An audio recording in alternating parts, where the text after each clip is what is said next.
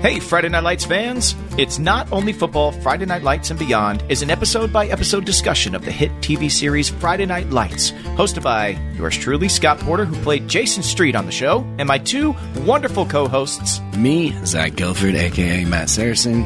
And me, Mae Whitman, aka someone who wasn't on the show but really, really loves it a lot. We will also bring on some special guests, answer your questions, and tell you about what's going on in our lives today. It's not only football. Friday Night Lights and Beyond is available now wherever you get your favorite podcasts. Clear eyes, full hearts, can't, lose. Hey,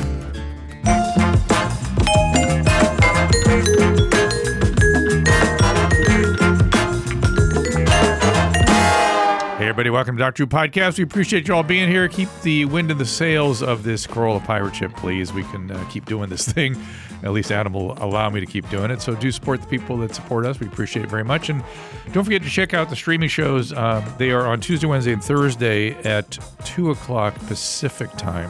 At 3 o'clock Pacific time. I thought there were three, but they may They're have at moved. 3 o'clock. I've been traveling. Uh, no, they've not moved. 3 p.m. Yeah, I've been traveling so much I forget when the hell I'm doing my shows. Uh, and of course, Adam and Drew and, uh, After Dark and whatnot. Check out all this stuff. You can get everything at drdrew.com. So today we're going to talk a little mental health and psychiatry. Uh, we are bringing back our friend Eric Smith. The book we are discussing is You Are Not Alone The NAMI Guide to Navigating Mental Health with advice from experts. Uh, Dr. Ken Duckworth, who we'll introduce you to in just a second, is the author. And uh, Eric, well, Eric, welcome, first of all.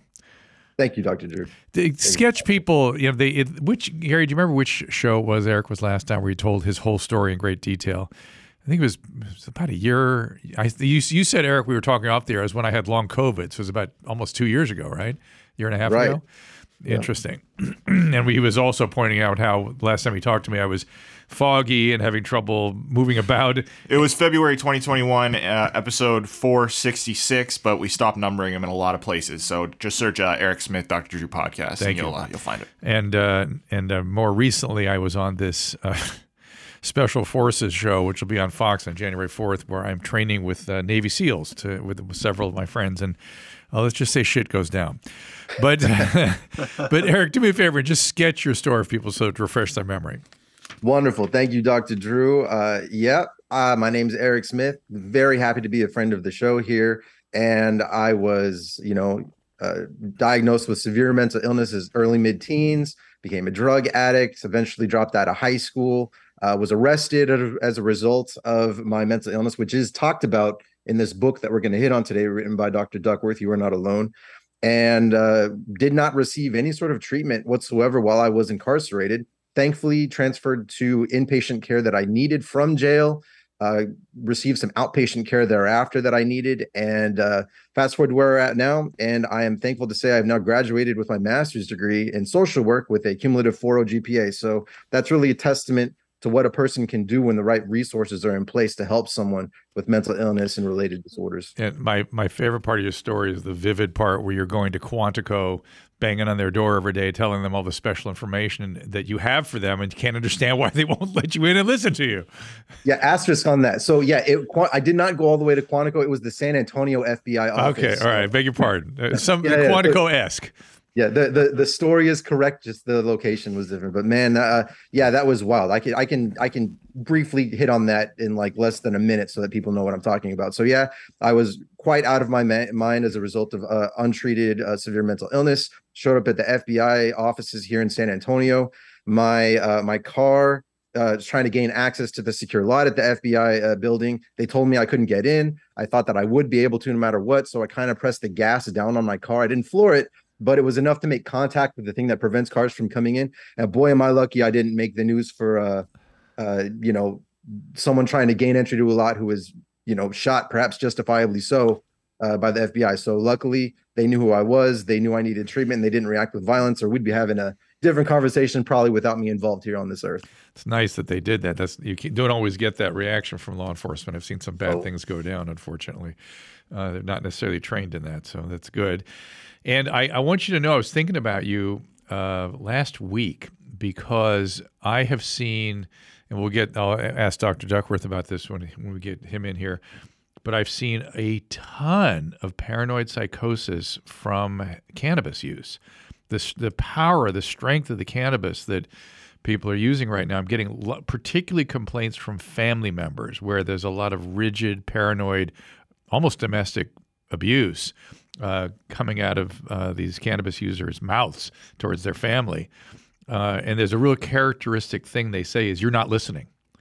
You're not listening, and then they talk over everybody, and then they don't listen, and are very, very angry and and uh, paranoid. And sometimes the paranoia is very much like what what you're describing, where they claim to have special insights and all kinds of things. So there's now a new drug on the on the horizon that's creating a similar syndrome. Were you taking methamphetamine at the time? I did not really have a problematic relationship with that. I, I did have a problematic relationship with cocaine, but to be very clear, uh, during the time of like my psychosis and the anosognosia taking over and all of that, Yeah. that was from 2008, 2009, and it finally got under control through 2012. So I had been sober by that time. Uh, that's right. I But forgot. That I, I did, Yeah. but but but factual. So you're remembering I did have an issue with drugs earlier in life, Yeah. and, and fact. Right. Well, let's bring Dr. Duckworth in. Dr. Duckworth is, is the Chief Medical Officer for the National Alliance on Mental Illness, NAMI. The- He's worked with NAMI since 2003. Ken is board certified in uh, adult and child psychiatry and adolescent psychiatry. He's an assistant professor of psychiatry at Harvard Medical School. And he was previously acting commissioner and medical director at the Massachusetts Department of Mental Health. Ken, welcome to the program. Thank you so much, Dr. Drew. Congratulations on the book. Uh, let's let's quickly put out there that you can get. I assume it wherever you buy books. You are not alone. Wherever you buy books, NAMI has the copyright. This is a love gift. All the royalties go back to this mission. And what's unusual about the book is that real people use their names and share what they have learned. So the book is trying to both create new experts, but also to reduce the shame and isolation that causes so many terrible outcomes associated with mental health conditions. You know, as I think about this book, I, I ran headlong this weekend into the cumbersome nature of our mental health services, particularly here in California. so let me just tell you this story and you can sort of comment then. If you have money, there are places you can go around the country that uh, sort of will give you all the care you need. And there, even those places are too busy. I'm sure. I haven't sent somebody to one in a long time, but you, it's out of pocket cash, terribly expensive, but care is amazing. There are only about five of those really in the country that really do the right job, um, but they're out there, and no one can afford them. So everybody else is sort of dependent on the system. That you know, in this state, a lot of it is Medi-Cal or Medicaid around the country, Medicare, private insurance and or just county funds. It, it's just very limited resources available for mental health, which is my been a grave concern of mine for a, long time. But the that that has always that has been an issue for as long as I've been a physician. But more recently, we have a I don't know how to describe this, where the facilities have become warehouses for very low functioning or very severely ill people who are sort of milled through for a couple of days and sort of sent back out. Uh, the, the- my story this weekend was a patient that's high functioning, not actively suicidal, but passively so, in a lot of distress. Went to a freestanding psychiatric facility, was told that, yeah, you could come in. They had to work him up for eight hours or so while they checked everything through. The family kept saying, "No, we'll pay for this. Don't worry." There's no, there was no facility for that. We have to get your insurance to approve this first. We don't know anything about you paying for your services. We can't do that here. You have to get your insurance first. Uh, and then they, you know, we can't let. We have a doctor in mind we want to see or I'd referred to. Mm, I don't think you can see that doctor, or maybe you'll see somebody in about 12, 24 to 48 hours. Somebody will see you, but probably not that doctor you want. Okay, so we're going to go to another facility. So this family trots down the street to another facility that's no longer freestanding. It's attached to a, a medical facility. And the only way to be admitted to a psychiatric facility that's attached to a medical unit is through the ER. So now you're in the ER for 12 hours. And Or you sit- longer. or longer. You sit in the ER for 12, 24 hours. Then you then finally he was admitted, severely low functioning, mostly drug addicted, very um, uh, like violent and a lot of yelling, a lot of really sort sort of terrible symptomatology for the, for the individuals involved. But for this poor guy, he now was no sleep for two days, was not going to see a psychiatrist for another 24 hours. uh, maybe would see an internist in, within 12 hours, had only seen nursing, and they had really nothing to offer him. He's now more suicidal and acute stress disorder on top of that. So that was the functioning of a mental couple of mental health facilities here in California. I- I'll let you kind of take it from there. What what do we do with this this just this quality of our system? First of all, there is no system. There's a chaotic group of underfunded, organically transient services, Yes. which can be evolving or cut at any time. Yes. When I was a commissioner of mental health, Dr. Drew, in Massachusetts during a recession, nobody wanted to do it because we knew they were going to make cuts. Before I sat down on my first day, before I drank my first Dunkin' Donuts, that's what we do here in Boston. uh, they had passed out an org chart Not, that not eliminated best best eaten. No best eaten Nah, anymore. no, no way. Never touch this stuff. Never touch this stuff. Uh, they had eliminated the Department of Mental Health in an org chart. Uh, so what they were going to do is cut, you know, this world famous Department of Mental Health and eliminate it. And the recession in Vermont, they were taking away dental services. The recession in New Hampshire, they were cutting hospital days. Now, what you see is it's a chaotic cluster Yeah. of services with different and variable funding streams Yep. there is no system. And what you have to do is keep fighting, both as an advocate larger and as an individual. And don't wait for the services to get better because they're not going to get better. Keep going. Wow.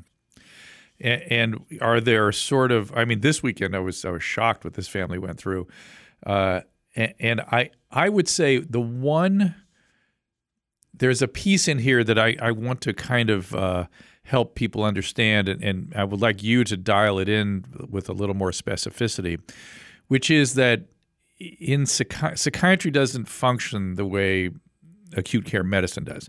Acute care medicine, you walk in the ER, you see a nurse, see a doctor. Psychiatry, there's no requirement for 24 hours, and and usually the reason that it's set up that way is it, that's okay. So people have to get used to the idea that just get into the system and, and then know that you will be seen, but it, it, it does take longer than the medical system. Is that okay in your mind? And and is that a reasonable piece of advice? That's a violation of mental health parity. Whatever they're doing for people with broken legs, they should be doing for people with suicidal thoughts. We have to get the way where the care is equivalent on both sides of the house. Well, I, I And we're not listen, there I- yet. We're not. I, I've heard that. I, you know, I ran a large addiction recovery program for Mm-hmm. 25 years, and I've I've heard that that call for parity.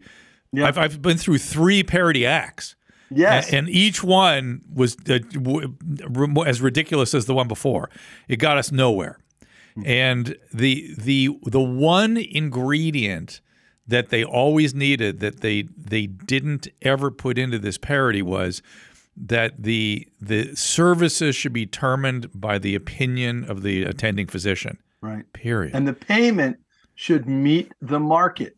There are no private practice cardiologists doing ablations for $56,000 cash. right. It's unimaginable. The Right. payment is adequate. right. The structure is adequate for acute medicine. And we haven't accomplished that in mental health and addiction. it, it, it, in my estimation, it's the insurance companies that have really gotten in the way of it. Again, taking the position that they, the the resource provider, really determines what the patient needs, not the physician. And and they they're in that position, and as long as they're in that position, it's going to continue to be a problem. You got to fight. So there, you had a big lawsuit in California, uh, parity lawsuit. I don't know the outcome of that in terms of how it's trans trickled down or translated. Your local NAMI is undoubtedly trying to fight with the health insurance companies, the local attorney general to get us services as close to reasonable as possible. Another truth is that you meet people like Eric, and there's 130 of them in the book who figured a path Mm. even with this disorganized, fragmented mess of a system, there are a lot of resilient people. And one of my hopes in the book was that people could learn from them. I mean, Eric happened to get the right care at the right time, but his parents did a beautiful job of advocating for him. And uh, advocacy within a family system is also really valuable. Yes, I, I completely agree. And, and an enlightened legal system is very Yes. helpful, and that's one of the things that Eric was uh, the beneficiary of. Yes. Yeah, Eric's a wonderful treasure in the book, and I was very grateful for him um, because he illustrates something that's real, which is that sometimes court order treatment is necessary. Yeah. And uh, when Eric said that the most coercive thing he had in his life was not coer- coercive treatment, court order treatment uh, that he had to attend to, uh, it was untreated psychosis was the most coercive thing. Of course. When he said that, I said that is so true. Yeah. And there are people under bridges all across America Yep. who might tell you that.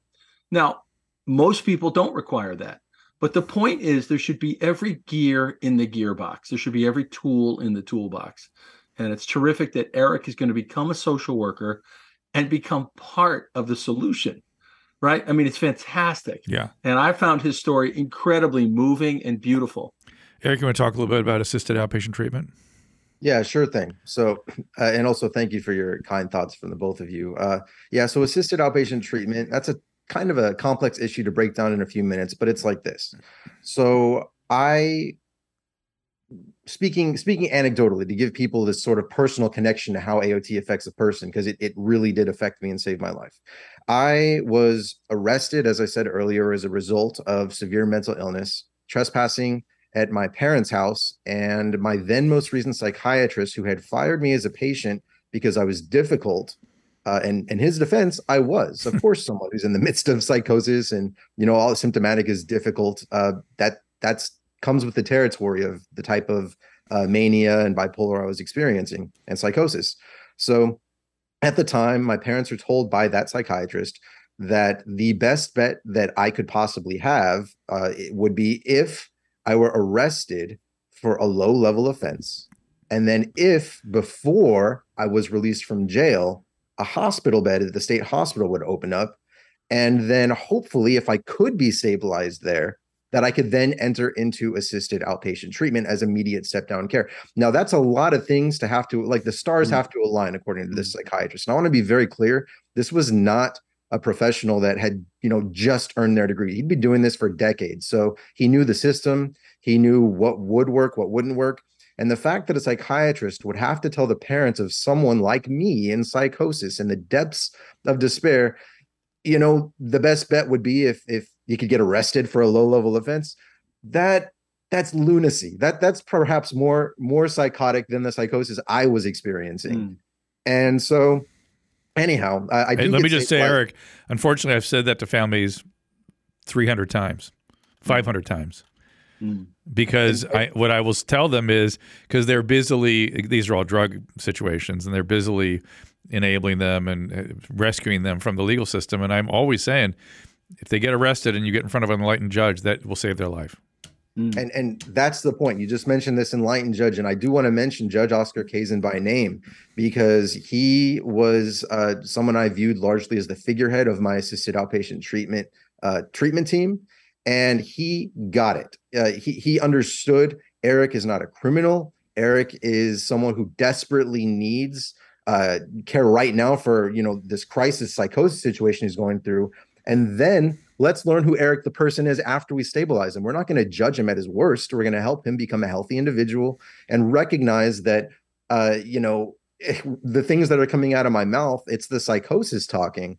When, when I'm saying no, I don't want treatment. No, uh, you know, leave me alone. In my head, I'm thinking a number of things, including, you know, I've got the the blood of Christ within me, and and and I can't give blood to anyone else, or I don't, I can't give my blood elsewhere because you know it's got secret things in it from the government. So I'm voicing all this opposition to treatment, and absent psychosis, you know, if someone sort of is cap- capable of rational thought and rational choice, and they're saying, I don't want treatment, leave them alone. Don't give them treatment. But there's something qualitatively different about the presence of psychosis when someone can't perceive what's going on, can't perceive reality. And I am thankful beyond words that someone stepped in and was like, look, that's the psychosis talking. Let's get him stabilized and see what he has to say. And when I was stabilized, I did not want to go back to being psychotic. I was saved from that by the type of treatment and care that I got. And it's largely with the thanks of the uh, empathetic judge, Judge Oscar Kazen, holding a treatment team accountable, holding me accountable to the team, and so on. Mhm. And um, you know, in this in this book that we're talking about, you are not alone. I uh, I I, I want to read just just few sentences here because this sort of sums this sums that up thusly. It says this: And this is uh, me quoted in just one of the few times I'm quoted in the book. I say this I'm in jail, arrested for trespassing. At times, I interacted with compassionate and empathetic police officers. Other times, I interacted with officers who threatened to harm me. I want to be very clear here that this is less the fault of the officers and more of an indictment against the way society handles putting people with a mental illness into the criminal justice system.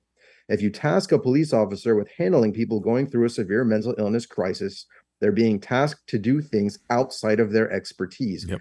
Don't expect that to look the way it would with a psychiatrist and a social worker. And I also want to clarify here the empathetic judge I mentioned, but that's the whole point because I'm I, am i am in the system much like many other people who need treatment and care, and we're interacting with people who are trained to basically uh, you know maintain power and control over criminals. Yeah. I'm not here yelling defund the police, and I'm also not here saying it's totally uh, not their fault.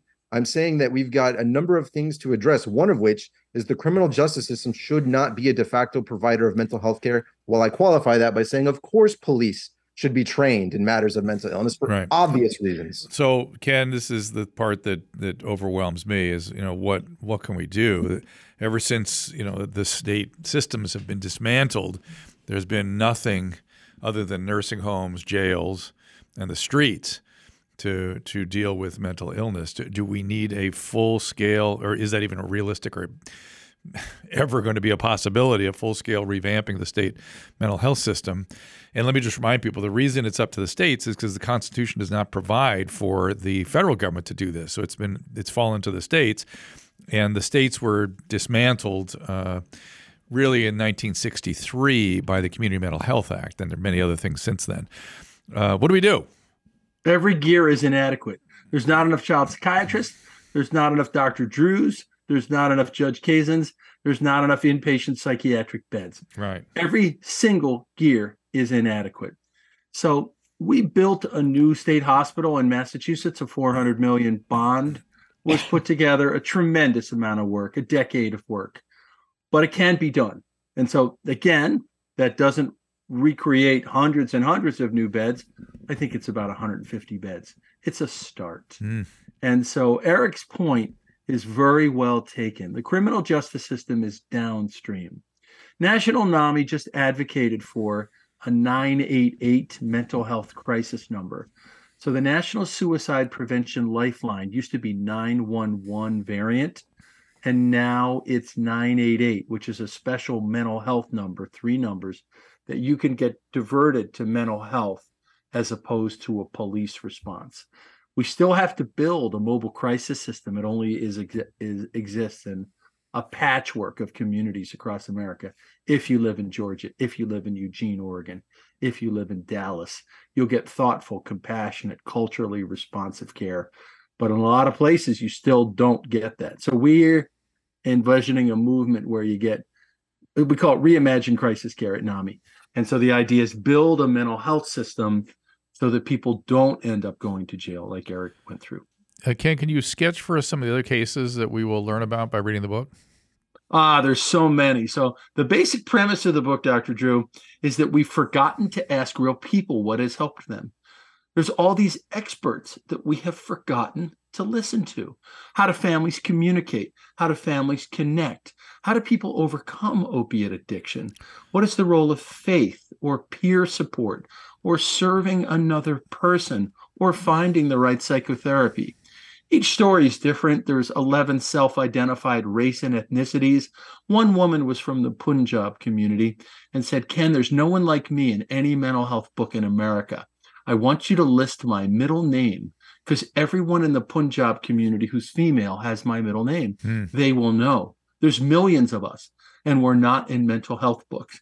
So the idea was to create a representative group of people 38 different states, 25 religious affiliation, 50 occupations who are just like us, who are living with mental health conditions, but they've learned something. I can tell you a story or two if you'd like. Yeah, let's do it. All right. So, no psychiatrist in the history of America would have offered this idea to a woman who told me the following story. She had bipolar disorder, two young children, and plates were six feet high in her kitchen. No mental health practitioner would come up with the idea that she got from a support group, which was two words that changed her life paper plates, that don't bother attending to your kitchen. Take care of your children. Don't try to run your household. Give up on that. No licensed professional in the history of mental health would have said, paper plates, abandon running your household, focus on your children. And that's kind of wisdom that people found in the book over and over again. How to let go of your expectations of your child to foster a more loving relationship. Here's something you may not know. According to the Kaiser Family Foundation, 25% of Americans live more than an hour from a tier one or tier two trauma center.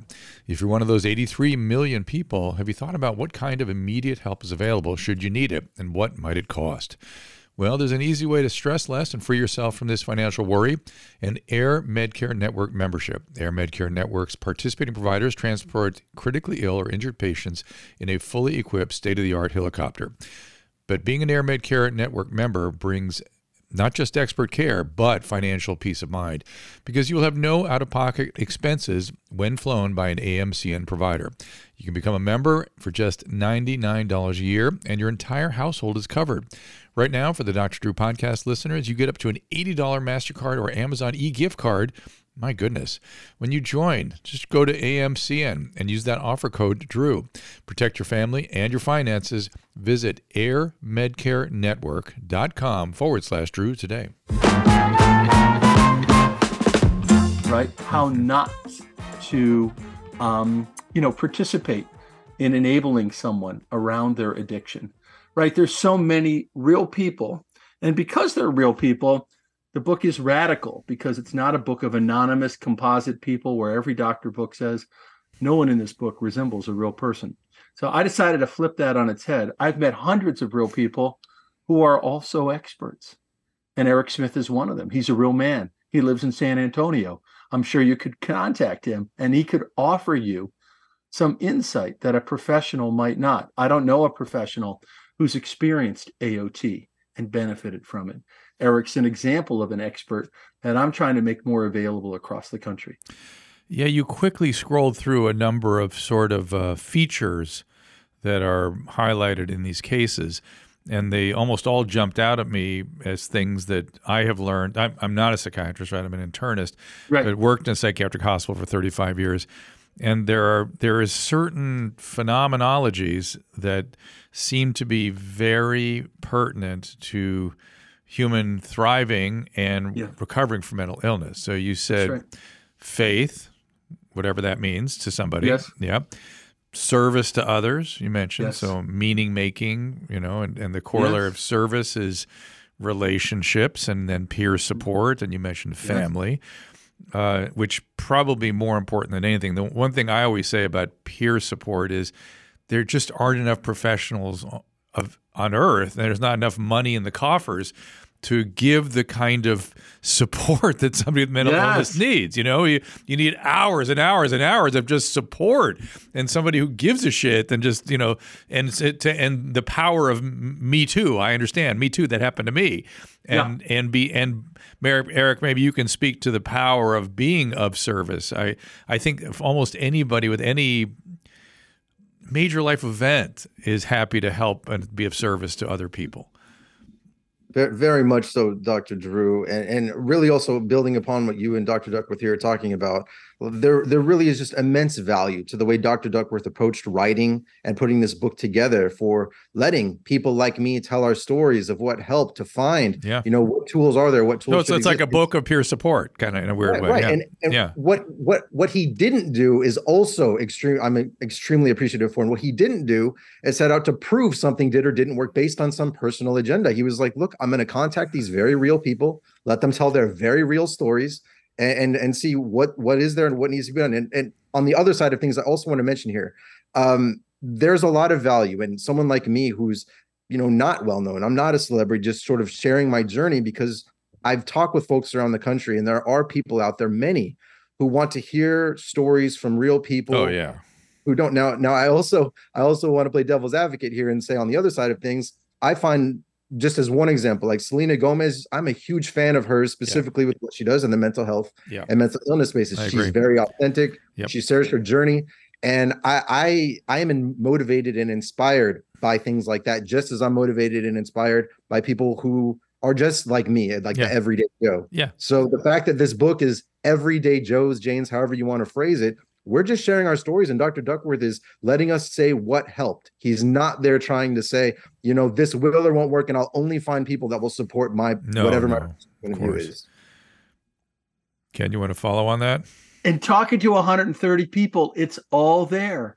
Someone whose life was saved by shock treatment, someone who had cognitive damage from shock treatment, someone who was misdiagnosed for a decade before she found out that she had borderline personality disorder, Mm. somebody who founded a company to treat people with OCD because a psychologist told him to move away from his family. The whole point of the book is these are real people.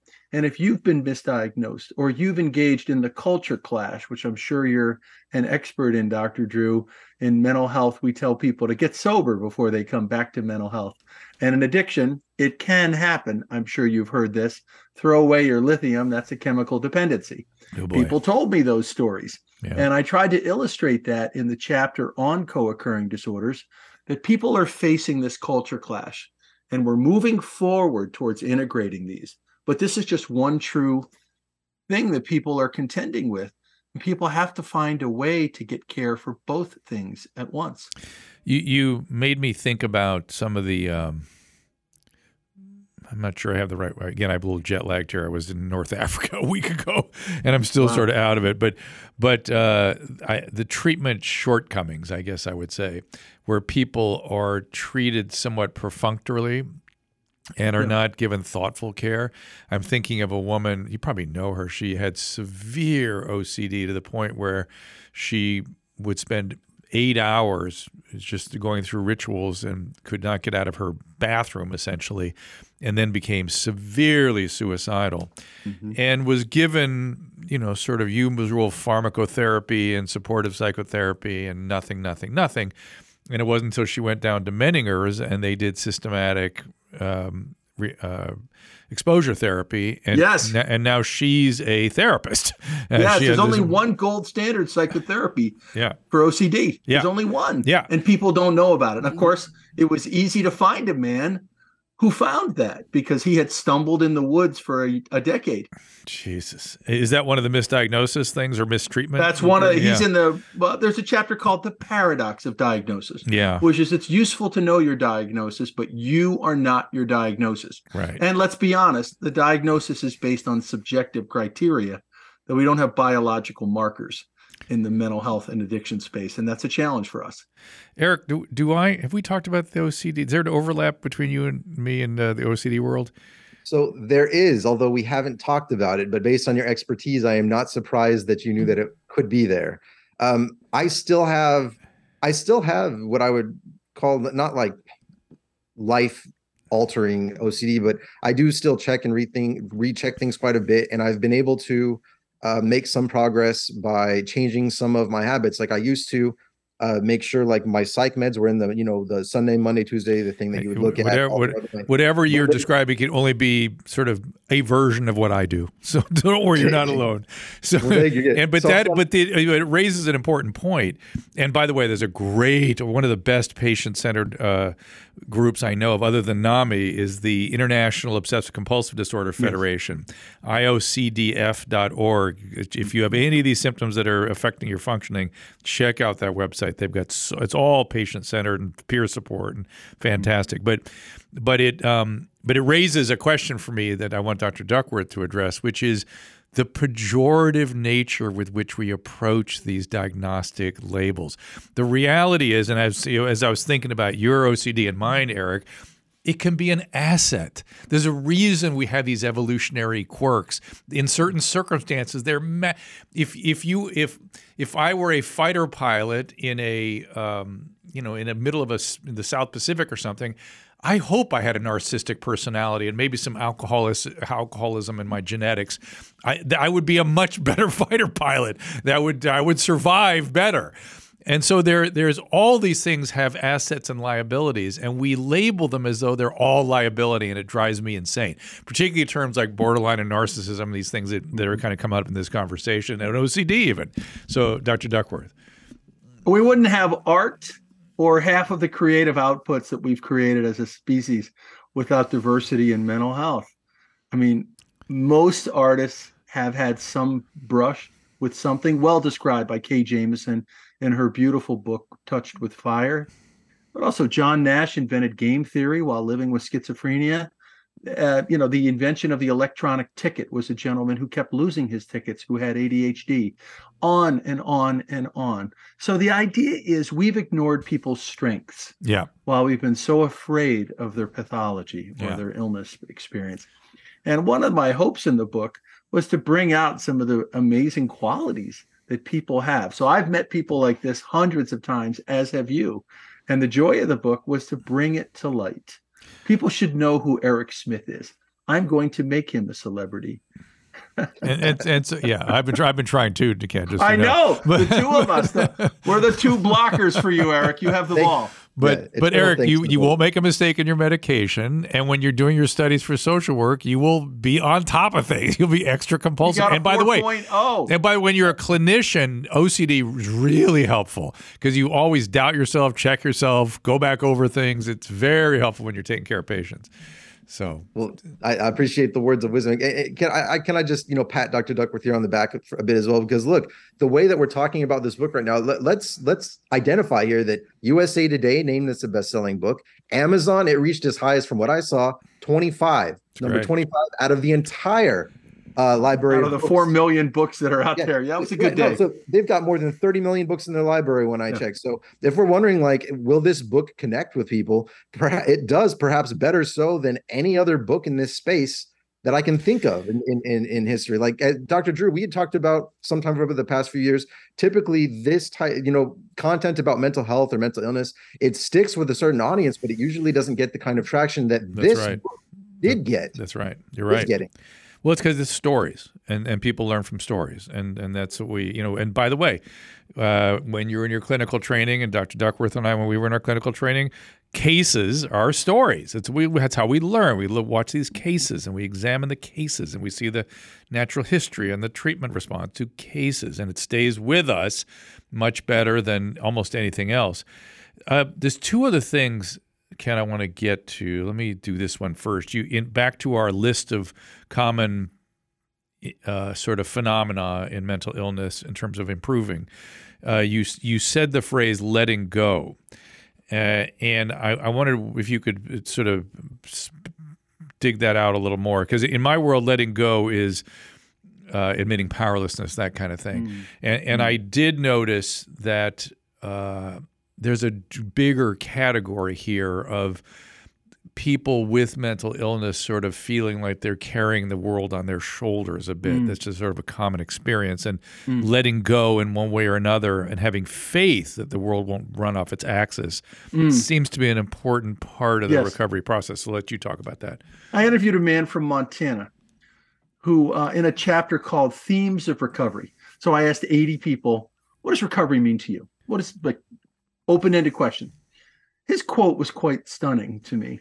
It's a man who's lived with voices, uh, schizophrenia. He's on the best antipsychotic known to man, FDA approved for treatment resistant psychosis, clozapine.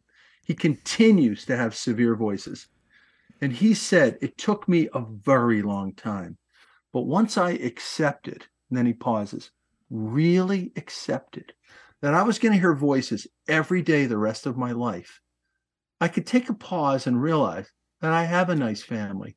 I have a best friend. I'm a Meals on Wheels community guru. All the little old ladies that I drop food off to love me. But I was fighting this experience. Again, that's one man's take on it. But for him, the linchpin of recovery is acceptance. That's not necessarily true for everyone, but for people who haven't responded to the treatment, and you and I both know that these treatments don't work for everyone. That was the key for him. Yeah. And so, you know, again, like a beautiful expression of something that a lot of clinicians don't really talk about much, right? Like Yeah, oh, no, getting to never. peace getting Yeah. to peace Yeah. with the experience of the symptoms. Now, still working the problem, right? If there was a new medicine that came out that was better than clozapine, he'd be on it. Yeah. In Montana, he'd find a way because he's that kind of person.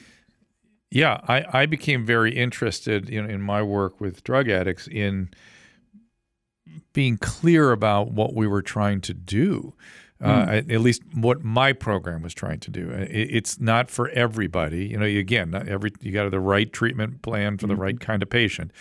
But for me, I was most interested in restoring th- what I called thriving, and uh, that and acceptance and letting go does seem to be an important part of that that f- what I also call full recovery. That, that you may not have complete symptom resolution. Your your disease didn't go away. Right. Uh, it may be quite active in some fashion, but you can still thrive.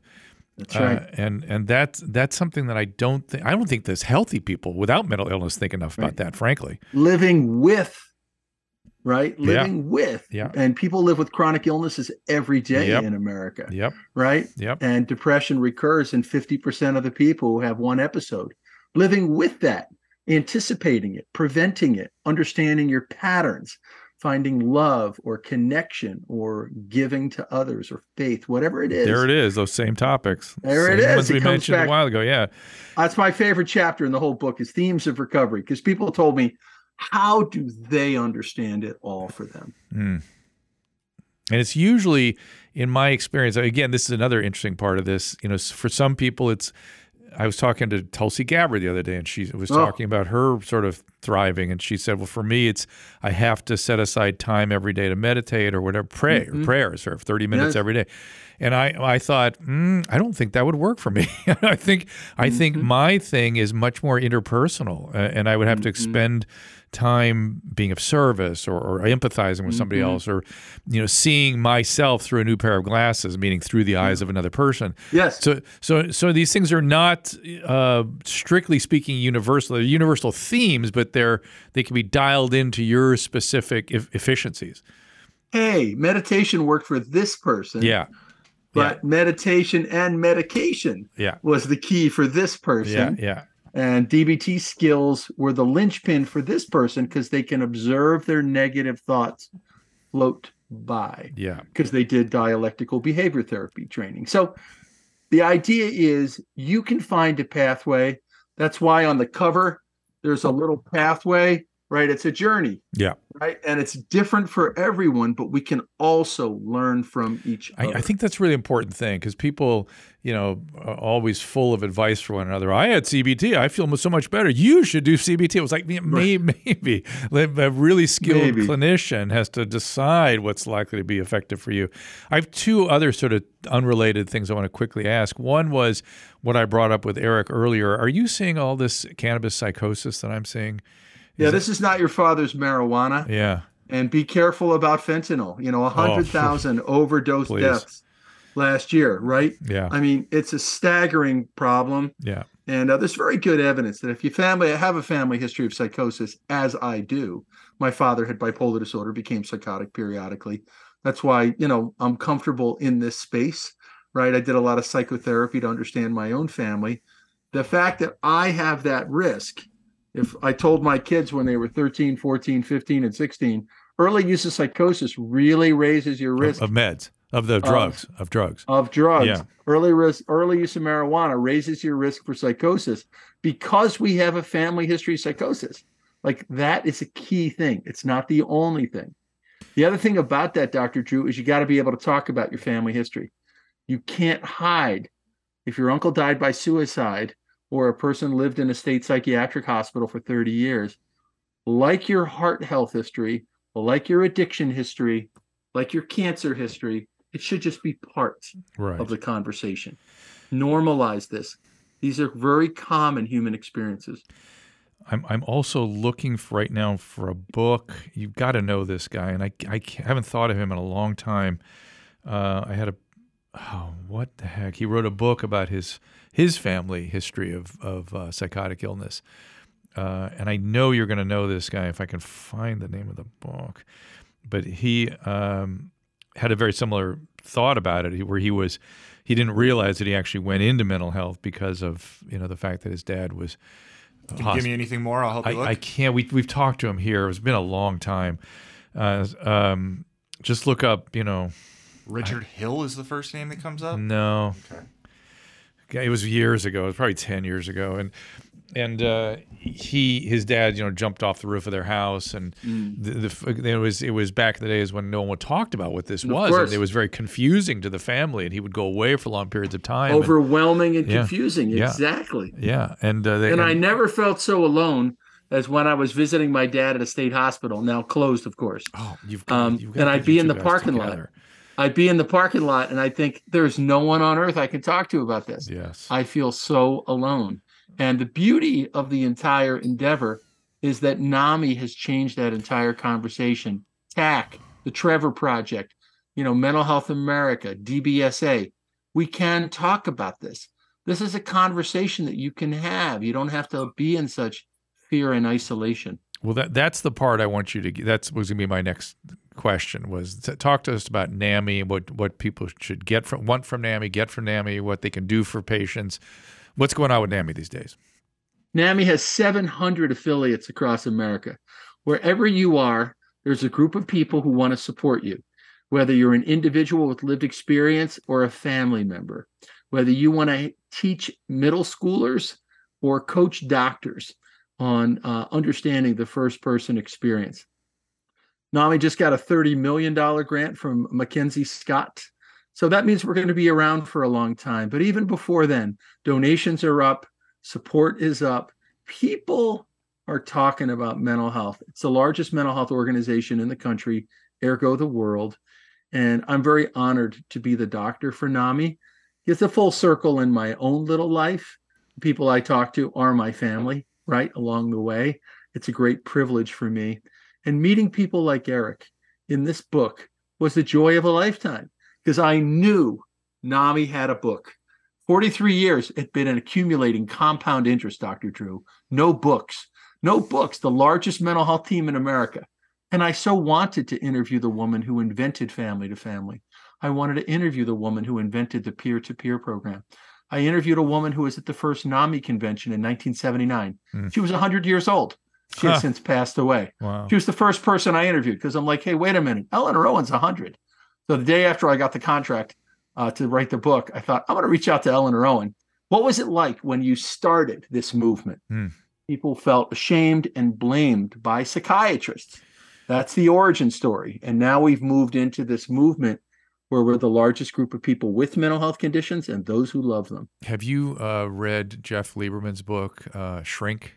Yes, of course. So good about the history of psychiatry. I, I wasn't aware of how I, I kind of lived it because when I got to the psychiatric hospital in 1984, all the psychoanalysts were still there, and the new young, freshly minted psychiatrist with the you know a new new way of doing things Right. was sort of flooding in. It was and and at this same facility was sort of a museum of psychiatry. A lot of Yes. leftover psychosurgery patients and Yeah. all kinds of shock therapies. People so many mistakes. Oh. But it's interesting. His book illustrates the either or thinking Mm. of biology versus psychotherapy. yes. You Are Not Alone is a both and book. Eric Smith is an expert, and so is the director of the National Institute of Mental Health. That the man who invented motivational interviewing, Bill Miller, is in this book, but so is a family who found a way to communicate. This is a both and book all the way. And Jeff's book does illustrate the black and white thinking that psychiatry can fall into. Uh, I I know that well from my own travels, but I think Eric's an expert. There's 129 other experts, and then there are actually traditional experts, Yeah. and they're all part of what might help a person. Wh- What is else does Bill Miller is an interesting guy to me. I've heard him speak a few times. What what kind of what's he talking about in the book? So, uh, in chapter four, I have America's most famous traditional experts answer the most common questions I get. So, I have bipolar disorder. Do I really have to take these meds forever? Mm. Well, why don't I ask the king of bipolar disorder, who has done 400 studies at Harvard, Wow. Andy Nierenberg, a lovely human being? I asked the question my family member doesn't want help. How do I approach them? So, I reached out to Dr. Bill Miller, who, of course, invented motivational interviewing, and he discusses how the righting reflex, how telling a person what they should do results in the opposite response. So I just went through how do I become a peer specialist? What is the role of cognitive behavior therapy? So I had Judith Beck, whose father invented cognitive behavior therapy. Aaron Beck passed away last year. Mm. Answer that question. Bob Drake is mental health is work a mental health intervention. He invented supported employment. So part of the point, Mary Ellen Copeland, the Wellness Recovery Action Plan. What is it? I wanted the alternative title for the book was The People's Guide to Mental Health Mm. uh, after Howard Zinn. But I Yeah. thought You Were Not Alone was more central to the problem of shame and isolation that I experienced and many people have dealt with. So you experienced as a family member, and then we've Very also much, yes. and we've highlighted a couple of times here how brains heal other brains. Whether it's the enlightened judge, whether it's the care empathic attuned therapist, whether it's the diagnostician who's carefully listening and attuning, or the peer support, it's it's we we don't make enough of that. Yeah, that's exactly right. And uh, that's why the book was a joy to write. It's a book I've been working on for 15 years. And then with COVID, Dr. Drew, Mm. society came to me. Hmm. Society wanted to talk what helps people? How do you deal with isolation? What happens if you relapse with your addiction? What if your family can't talk about it? I'm not especially good looking, unlike you, Dr. Drew. So I was on CNN two nights in a row. They don't want to talk to me usually. They want to talk about recovery, what helps people. This is when I realized that book that I'd been sketching out for 15 years, it was showtime Mm. because the world through COVID, as terrible as it was, the silver lining is this is the time for mental health. Well, that's good. I'm, I'm you're, you're making me. I'm, it's kind of a nice place to sort of wrap up because it's that, that it's making me. I, I've been feeling very overwhelmed and helpless and uh, not optimistic as the mental health numbers just accumulate, and while our public health system seems to pay no regard to what they've done. So I'm, I'm delighted to hear you say that your sense is that it's it's moving in the right direction. Well, we have to learn from each other. It Yeah. still takes 10 years to make a child psychiatrist, Dr. I Drew. know. It's a decade. I know. Right. So they're not good. That's a long production cycle. Yeah. So let's learn from Eric Smith. Let's learn from the 130 people in this book. They are also experts. One other quick thing about uh, the motivational interviewing, motivational enhancement world. Uh, patients, family are always asking me those. I'm sure all of us, all three of us, questions about you know how do I get through to them? How do I get them to fill in the blank? I, I want to test my uh, advice giving and see if you agree with what I what I tell people, which is much like you said that you don't go straight at them. I mean this this sort of uh, daytime television world of co- so-called confrontation is exactly the wrong thing of what uh, Correct. yeah i mean it's just the force shields go up and then you can't get through so what i'm usually advising people do is use sort of what's generally under the umbrella of therapeutic wonderment like i'm wondering if you've ever thought about or why do you think or hmm that's interesting i wonder why why that happened and just keep going at it with these sort of wonderment questions Listening, Yeah. open. Yeah. What does the person want? The person wants to sleep better and have a girlfriend. You think they need treatment for major depression. Focus on the sleep and the girlfriend. Wonder about it. It's exactly right. I wonder if it would be easier for you, yeah right, to get Yeah. some sleep. Would you consider yeah would you consider if A or B? yeah No, I don't want to go see a primary care doctor for Okay. sleep. Okay. yeah okay All right. Well, well, you want to work out with me because sleep is good for that. I don't know. Maybe I'll try that. You know, so open-ended questions, non-judgmental, non-blaming. all right You are partnering with the person. You're sitting on a bus stop with them, looking off into the world together instead of daytime TV. You are depressed. You need help. don't you see what you're doing to our family Don't you Blah, blah, see blah, what you're doing to the family? yeah Uh, you know, Bill Miller, who has written 100 books and, you know, 200 randomized controlled trials, you know, this way of communication is harder, yeah but it's more effective. Well, it's it requires practice too. I, I think people are not accustomed to it, and we have to really shine That's a right. bright light on it. Eric, I see you your body reacting to this conversation, so jump in. It, it, is very much so. I mean, everything that both of you are saying is resonating with me. I mean, I, I want to circle it back to this book. So, it, it- people listening, if you are a peer, if you are a professional, if you're a family member or someone else in and around the mental health or mental illness spaces, please think of this book as a toolbox. It's full of tools. So, you heard from me about AOT. As I experienced it, AOT is what I needed and what others like me needed. But AOT is probably not what many others will need because it's not for everyone. We just need to have all the tools we can so we can help as many people as possible. If you want the toolbox, toolbox please consider getting this book. Right. I think that's a perfect place to leave this. It, it is all here. It is. Uh, it's encyclopedic, right? And uh, it will have something for everyone. You'll find yourself in here or your family member in here. It's a it's a great place to start and to really get inspired, and to get take it back to where we started. Keep the fight going so you don't give up because the system is difficult. It's cumbersome. It's it's does everything to not help you, but you can. The help is there, but you have to fight for it.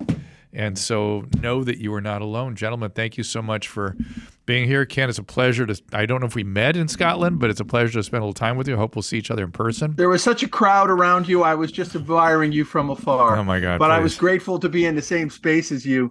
And I also want to thank Eric both for his um, you know expertise leadership and for entering the mental health field yes do you know how much he can help people with oh, that experience uh, absolutely he's I mean, lived it yeah. he's an expert yeah in his own lived experience and as a professional this is where we need to go we need to support people to learn from their own journeys and i just think it's great that eric has done so much in such a short time dr book, drew Thank book, you. Book signings coming up. Do you want to give us any dates or places or anything really quickly? Yeah, there's a website called You Are Not Alone Book.org. I'm traveling California this week, the week of uh, past Thanksgiving.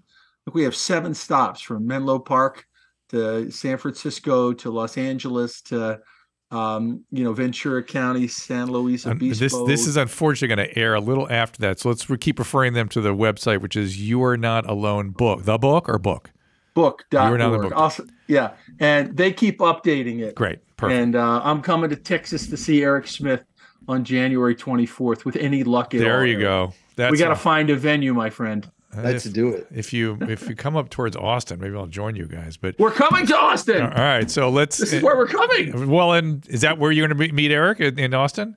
Well, that's where um, I happen to be in Austin for another NAMI reason and NAMI Austin is going to home, host a little book event. So I'd be honored if you would come. All right, so let's get that date on the calendar. And Eric, maybe you Great. can drive the hour up from San Antonio and join us. I'm there. So, okay. I'm there. Thank you. All right, gentlemen, thank you so much. Uh, and for everyone, we'll see you next time. For calling times and topics, follow the show on Twitter at Dr. Drew Podcast. That's D R D R E W Podcast. The music from today's episode can be found on the swinging sounds of the Dr. Drew Podcast, now available on iTunes. And while you're there, don't forget to rate the show. The Dr. Drew Podcast is a Carolla Digital production and is produced by Chris Loxamana and Gary Smith. For more information, go to drdrew.com. All conversation and information exchanged during the participation in the Dr. Drew Podcast is intended for educational and entertainment purposes purposes only. Do not confuse this with treatment or medical advice or direction. Nothing on these podcasts supplement or supersede the relationship and direction of your medical caretakers. Although Dr. Drew is a licensed physician with specialty board certifications by the American Board of Internal Medicine and the American Board of Addiction Medicine, he is not functioning as a physician in this environment. The same applies to any professionals who may appear on the podcast or drdrew.com.